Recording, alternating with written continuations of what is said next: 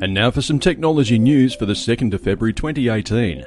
Optus announces its 5G rollout and takes aim at NBN Co. Overnight, Optus signalled that it intends to roll out its new 5G fixed wireless service after completing tests with Chinese hardware manufacturer Huawei. The service, using newly approved specifications, achieved 2 gigabits per second during an outdoor trial at its Macquarie Park headquarters in Sydney. To put that in perspective, the fastest available service to NBN subscribers over the fixed line network is 100 megabits per second.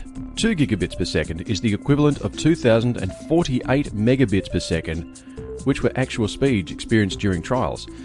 It's also interesting to note that a 5G network could be capable of delivering up to 15 gigabits per second using millimeter wave band technology.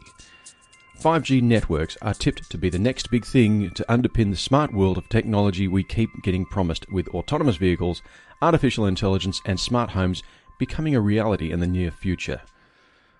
The technology is initially expected to be released as a commercial grade fixed wireless offering and followed up as a domestic wireless solution, effectively sidestepping NBN Co.'s own plans for fixed wireless.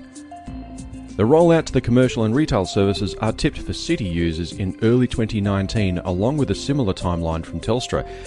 This could put the NBN network under a cloud if the 5G network proves to be easier to deploy, faster performing, and more cost effective than the NBN offering.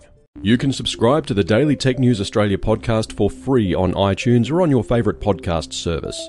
You can also interact directly with me via the Anchor app. If you're interested in asking a question, commenting on a story, or you just want to say hi, you are most welcome to call in using the free Anchor app from your own smartphone.